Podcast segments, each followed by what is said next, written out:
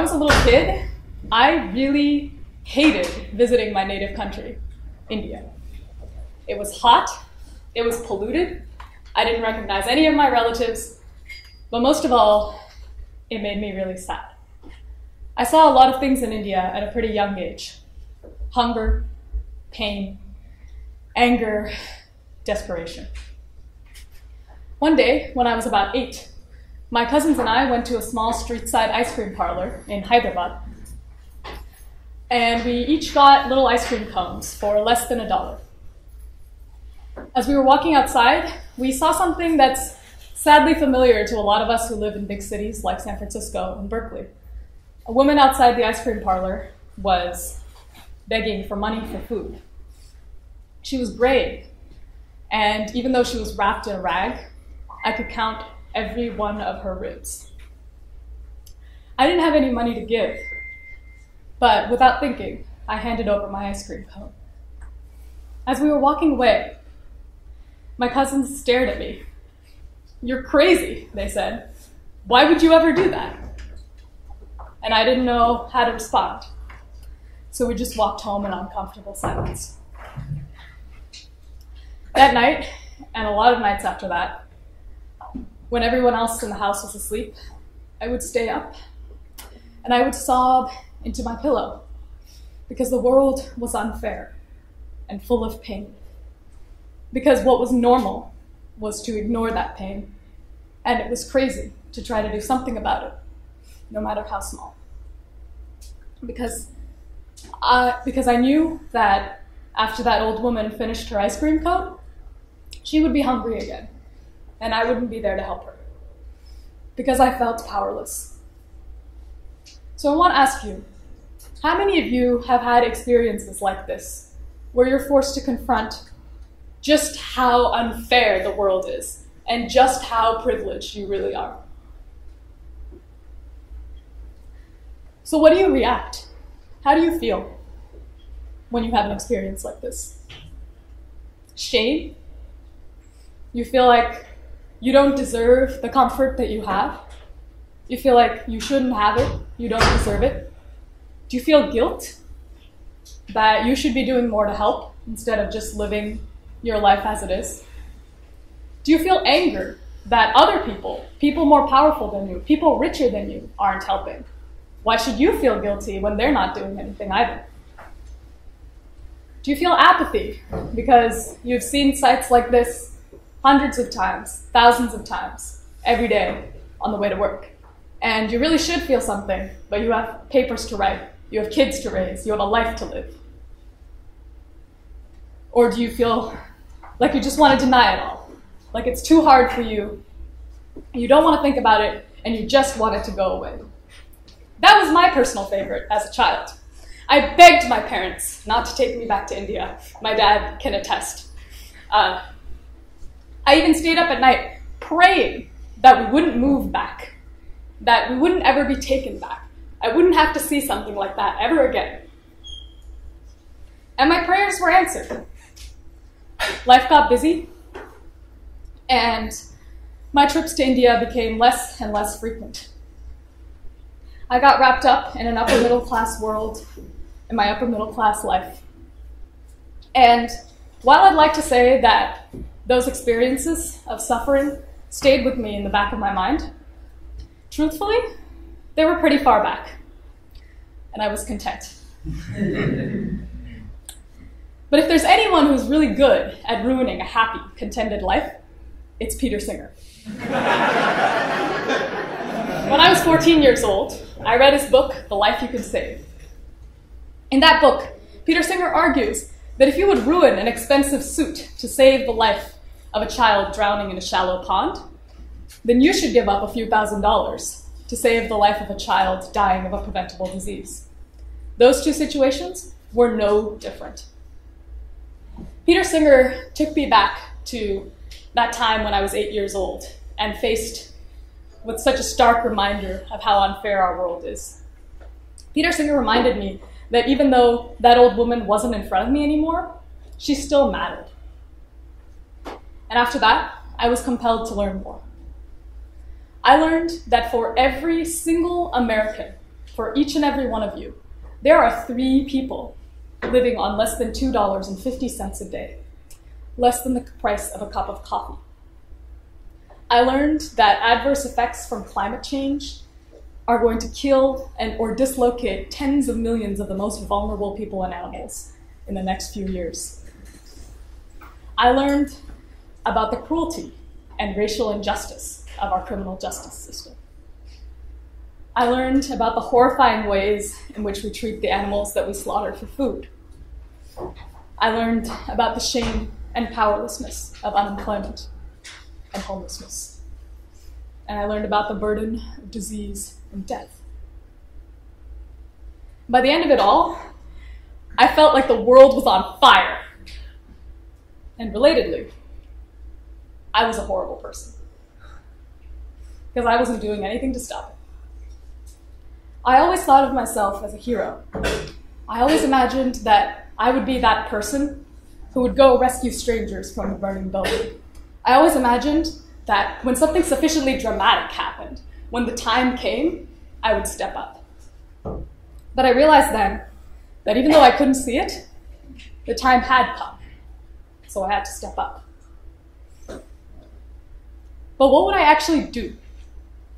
There are so many causes worth dedicating a lifetime to, so many problems. I was overwhelmed. How would I actually choose? What would I choose? And that's when I discovered effective altruism, which is still a very, very small social movement in 2011 when I was a junior in high school. Effective altruism proposed a radical but very simple plan for your life. Figure out how to do the most good, and then do it. Needless to say, simple does not mean easy. But one insight from effective altruism really can make it a lot easier, and that's cause prioritization. The idea that you should actively compare different causes, figure out how much good each one does, and only support the causes that do the most good. To a lot of people, this might seem unfair or crass or cold. Shouldn't we support all causes? Don't all causes deserve some support? I don't think so. Causes don't deserve support. People deserve support. And causes are supposed to support people. And sometimes we have to ruthlessly prioritize between causes in order to be fair to people. Let me give you an example. Suppose you have $1,000 to spare, and you're trying to figure out where to give it. You could give it to an organization that trains seeing eye dogs to support people with blindness. Or you could give it to an organization that provides insecticide treated malaria nets to prevent transmission of malaria. What would happen if we tried to be fair and gave 500 to each? Well, it takes about $45,000 to train a seeing eye dog from a puppy to graduation. So your $500 would support about 1% of that, or about one week of training. On the other hand, it costs about $10 to produce and distribute a malaria net. Each net protects two people, usually children under the age of five, from uh, getting malaria for three years. So with your $500, you could protect 100 children for three years from a debilitating and often fatal disease. Add that to the first $500 you spent, and this is how much good you've done. And this is how much good you would have done if you had spent the next $500 on the malaria charity as well. In reality, if we tried to be fair and support both of these causes equally, what we're saying is that we value helping one person a little bit over helping 100 people a lot. And that's not fair. Supporting all causes equally is unfair to people, and they're who we care about. And we can't necessarily rely on our personal experience or instinct to let us know what causes are the best either. John Green puts this beautifully in his book, The Fault in Our Stars. In this book, the main character Hazel's favorite book stars a cancer survivor named Anna. This is what Hazel says about Anna. Anna decides that being a person with cancer who starts a cancer charity is a bit narcissistic. So she starts a charity called the Anna Foundation for people with cancer who want to cure cholera. I aspire to be an Anna. And effective altruists understand, like Anna, that choosing from our heart is unfair too. We're human. We're biased to want to support those who are like us. Our experience informs the things that we think are urgent. And if we don't try and move past that, actually do the research, so if we can't choose from our heart, we need some kind of framework to choose the best cause. Here's one that I find particularly useful. We can break a cause down into three components importance, tractability, and neglectedness. Let's start with importance. Importance is the product of scale and severity. Scale refers to the number of people or animals this problem affects, and severity refers to how badly it affects each one even though it might seem hard, we can actually compare really disparate causes that do very different things relatively easily on the dimension of importance. For example, let's consider the causes of leukemia and climate change. 10,000 people die of leukemia every single year. That is horrifying when you think about it. Mm-hmm. Each one of those squares is a thousand human lives. Every 50 minutes, someone with hopes and dreams, someone with a family and a future, dies a painful death of leukemia. But in the next few years, from the effects of climate change, 10,000 additional people are expected to die of heat stroke alone. Millions of others will die from the effects of increased extreme weather and emerging tropical diseases. From this, we can see that climate change is a more important cause than leukemia. Not because leukemia isn't important, not because it's not worth dedicating your life to fighting leukemia, but because we're only so many people, and we can't solve every problem because the world is unfair and full of pain.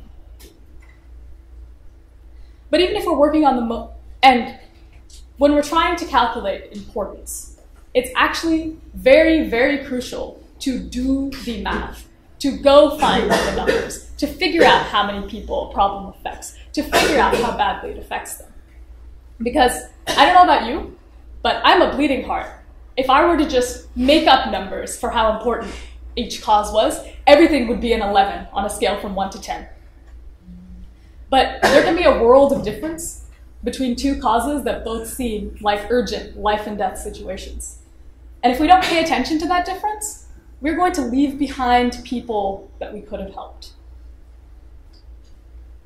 But we could be working on the most important cause in the world, but it wouldn't matter if we couldn't make any progress on it.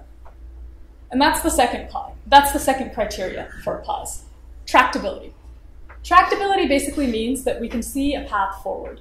We have good evidence that putting additional resources, additional time and money into a problem will produce results. Let's think about the tractability of two political causes.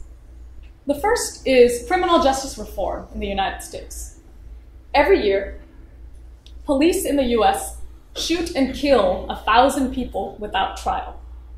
Unarmed black men are seven times more likely to be killed than unarmed white men. The Black Lives Matter movement focuses especially on the issue of this police violence. But in truth, this kind of excessive cruelty and racial inequality is present at all levels of our criminal justice system, from sentencing to, uh, to trials to bail. The second cause is foreign aid reform. The United States spends about 1% of its federal budget on foreign aid. Over half of this aid is actually military aid. Even the non military aid overwhelmingly goes to countries where we have a political stake or military presence, rather than the countries that need the aid the most. If we could convince the United States government to slightly increase their foreign aid budget, or if we could convince them to redirect more of that aid to proven cost effective health interventions, we could save millions of lives. Unfortunately, very few people know about or care about foreign aid reform. It's not in the public eye, and it's a federal issue decided by a small group of people behind closed doors. It's very, very hard for an outside activist to influence. On the other hand, we're in a really exciting moment in our country for criminal justice reform. It's all over the news media. There's overwhelming bipartisan support for things like cameras on cops, reclassifying a lot of felonies as misdemeanors, retroactively reducing sentences, releasing prisoners. This is a rare moment where we can help the disadvantaged a lot by cutting the size of government. So, criminal justice reform is a vastly more tractable cause in our current political environment. It's important to note, though, that tractability depends on situation. It can depend on your location. For example, as people in the United States, it's relatively easy for us to help people overseas by providing health interventions or economic interventions. It's much harder and riskier for us to try and mess with other countries' political systems. On the other hand, someone in Uganda or Kenya might be much better placed to be an activist towards their own government and have them change their policies. And it obviously depends on the skills you have as a person. The world's top biochemist is much better placed to work on the problem of aging than on the problem of criminal justice reform. And so this means that tractability can change. It means that the best cause to work on at the moment is, in a sense, opportunistic, and that we should look for good opportunities to work on the causes that we think are the most important. It also means that we should build up skills so that the most important problems in the world become more tractable for us. Rohan will talk about this a lot more later this afternoon in a career workshop, which you can see in your programs. So that was tractability. What about neglectedness? Neglectedness is the idea that a cause is getting a lot fewer resources than its importance and its tractability would suggest it should get. And other things being equal, we want to support causes that are more neglected. This is not out of a sense of fairness. This is not out of a sense of trying to balance out the money that different causes get for their own sake. It's the idea of picking low hanging fruit. If there are millions of people and billions of dollars already going into a cause, then chances are that the most cost effective, easiest things you could do to do a lot of good were already taken. And if you're not highly, highly specialized, or if you're not taking a dramatically different approach than everyone else in the field, you will be working on the toughest problems, the ones that all those millions of people and billions of dollars haven't yet been able to solve. So, in a sense, neglectedness implies that a cause is more tractable. If you're going into a smaller cause that's less established, that doesn't have much money or funding, then you can lay foundational groundwork that has a multiplying impact because other people can build on your work. And because if you hadn't stepped in and helped that cause, it's highly unlikely that other people would have filled that gap. Whereas for a less neglected cause, that cause is likely to have been helped anyway. Let's look at two broad causes to illustrate the idea of neglectedness. The first is human welfare in the United States, the second is farm animal welfare. Let's look at some, num- some numbers. There are seven times as many farm animals in the United States as there are humans. But 97% of donations go to organizations that aid humans. The other 3% that go to animals over here, the vast majority of that is to pet shelters. So farm animals are vastly more neglected than both humans and pet animals. And there's a good case to be made that they suffer a lot more than I do.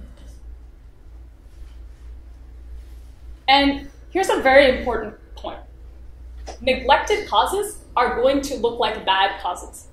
They're going to look weird, they're going to look like fiction, they're going to look a lot less important than other causes, they're going to look a lot less tractable than other causes. That's why they're neglected. The analogy to investing is really appropriate here. This is what Microsoft looked like in 1978. Would you have invested in them? Most people didn't. And now they're worth $290 billion. The key to being a good investor and to being a good altruist is to dig past the first impressions and actually do the research so you can be the one that makes the bet that pays off. So we want to look for causes that are highly important, highly tractable, and highly neglected relative to their importance and tractability. That already narrows down the space of causes a lot, no matter what your values are. But does this mean that there's a one true cause? Was all of this a lead up for me to, uh, to tell you that the thing you should be working on is X, and you can just like turn your brain off and go do that for the rest of your life? Absolutely not. This is not a solved problem. Um, and even though a lot of effective altruists use this framework or something like it to find the causes that they're working on, there's still a huge amount of variation. We have different values, we have different beliefs, we have different assumptions, and different priorities. So let's look at some of the causes that are very popular in the effective altruism movement. Here are the three causes global poverty, animal welfare, and reducing existential risk or global catastrophic risk. I will go through these one by one. In our first block of the conference, we'll be focusing on these causes, uh, which is a little shifted over because of the delays.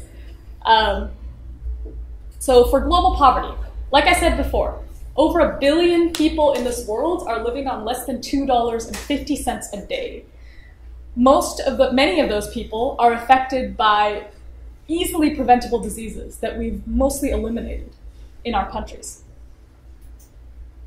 Anjali Gopal will be talking to you about this uh, right after my talk, whenever that ends, in somewhere other than 10 Evans. We'll tell you. Um, so that's global poverty. Next, we have farm animal welfare. Jacy Reese in the back is going to talk, be talking to you about effective animal activism. He's going to do his talk twice, once right after this one, and once at probably like 1040 or something in this room, three Evans. There are three times as many farm animals as there are humans in the world, and the vast majority of them are kept in industrial farming operations where they live very, very short, very, very painful lives. And it can actually be extremely cheap to help them. So Jacy will tell you more about that.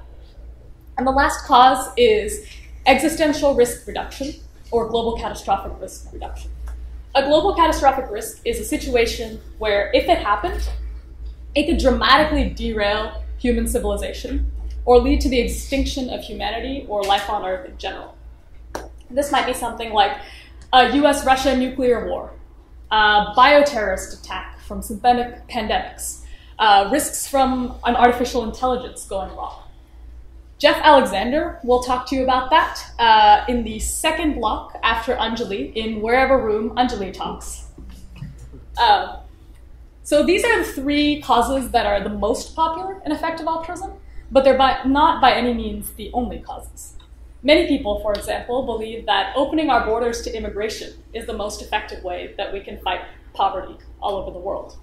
Others believe that educating people who are already altruistically minded on rationality and decision making is the best way that they can have a leveraged impact on the world. So, effective, and these are only our current best guesses. The point of effective altruism is not to come in, pick one of these three tracks based on what seems interesting to you, and just defend that to the death. Causes will change over time within a person, within the movement as a whole, and will differ from person to person. So it's all about learning from each other. So effective altruists don't all support the same cause. And if we don't support the same cause through our whole life, then what the hell do we have in common? How do you do EA? So the first point is to support the cause that you currently think is the best cause. We've talked about this a lot. Um, it means not going with your gut. It means not just giving to the first organization that asks for your money. It means not just working for the first nonprofit where you get a job. Uh, it means taking a step back, figuring out your values, and figuring out what where you can have the most impact. but it also means challenging your beliefs. Because even though you're working on the cause that you currently think is best, no one person has it all figured out. So if some person at this conference disagrees with you about what the most important thing to work on is, don't just smile and agree to disagree. You're on the same side. Ask them to convince you. You're both trying to figure out how you can best allocate your limited, limited resources to do the most good. You're on a team, so try to learn from each other. And the last is expanding your compassion. A lot of people got into effective altruism, myself included, because we realized we didn't just care about ourselves and our immediate community. We cared, at least in some sense, about all humans. I realized this when I was eight years old, and I gave the ice cream cone to that old lady. And I realized it again when I was 14 and I read Peter Singer for the first time. And I turned to effective altruism to ask what it should mean to care about all humans.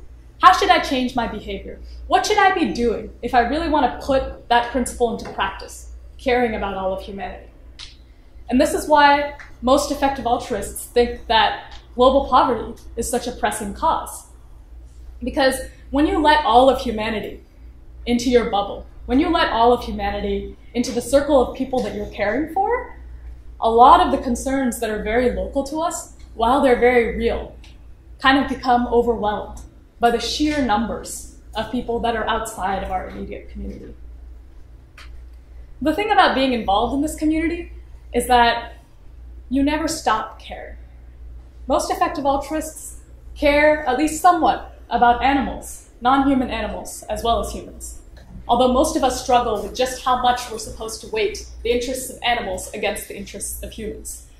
Those of us who've reflected on it and think that we do care have often gone vegetarian or vegan, and many effective altruists support reducing factory farming for the same reasons that others support ending global poverty. Because when we let all of these animals, tens of billions, into the circle of things that we care about, then a lot of human concerns get pushed aside out of sheer numbers, out of the sheer suffering that most of these animals endure. And most effective altruists also care about future humans and animals, care about how our actions affect generations to come.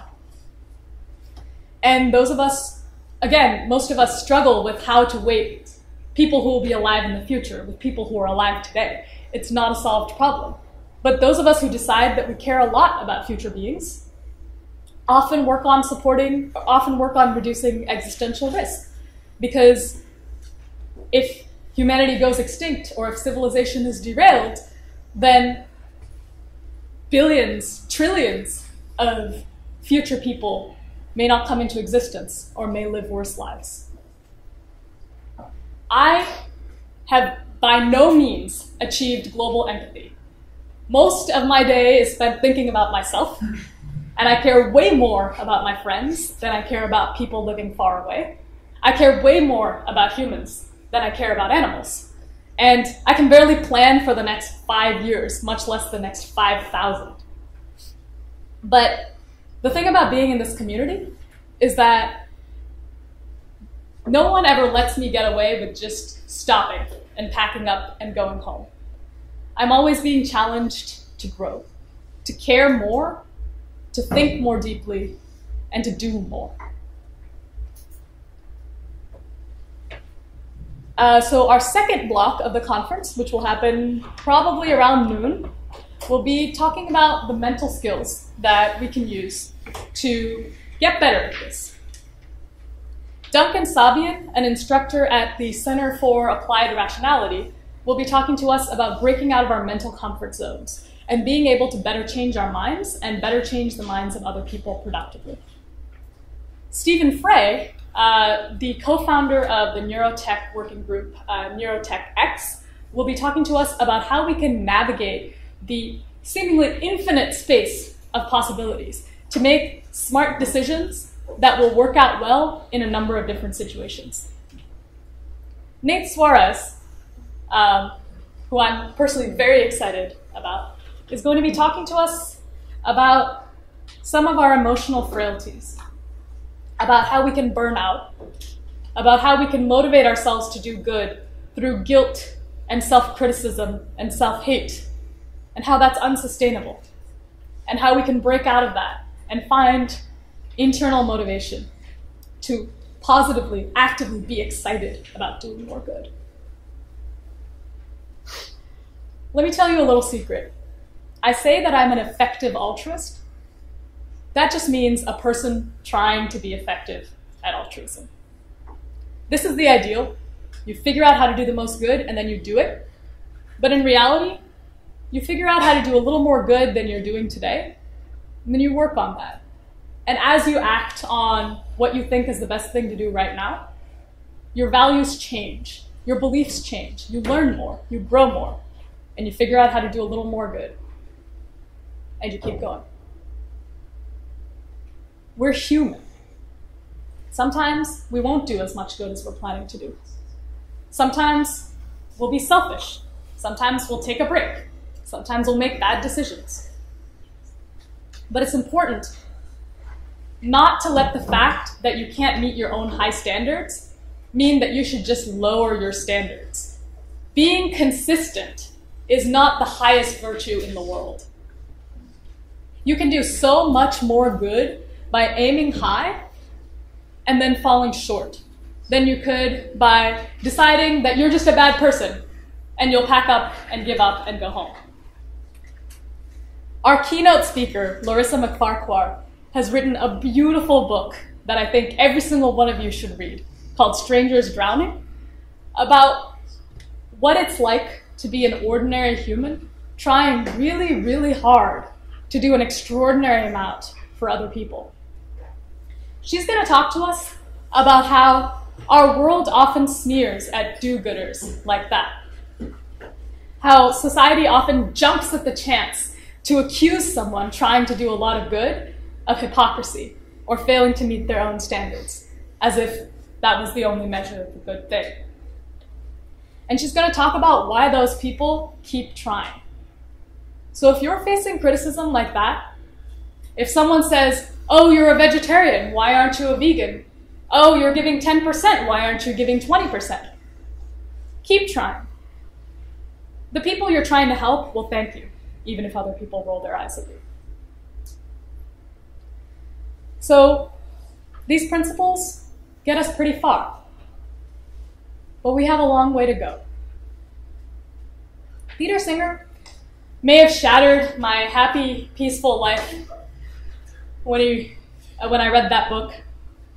He may have brought back all of these ugly emotions that I wanted to hide away, the emotions that bubble up when you notice the unfairness and sadness in the world.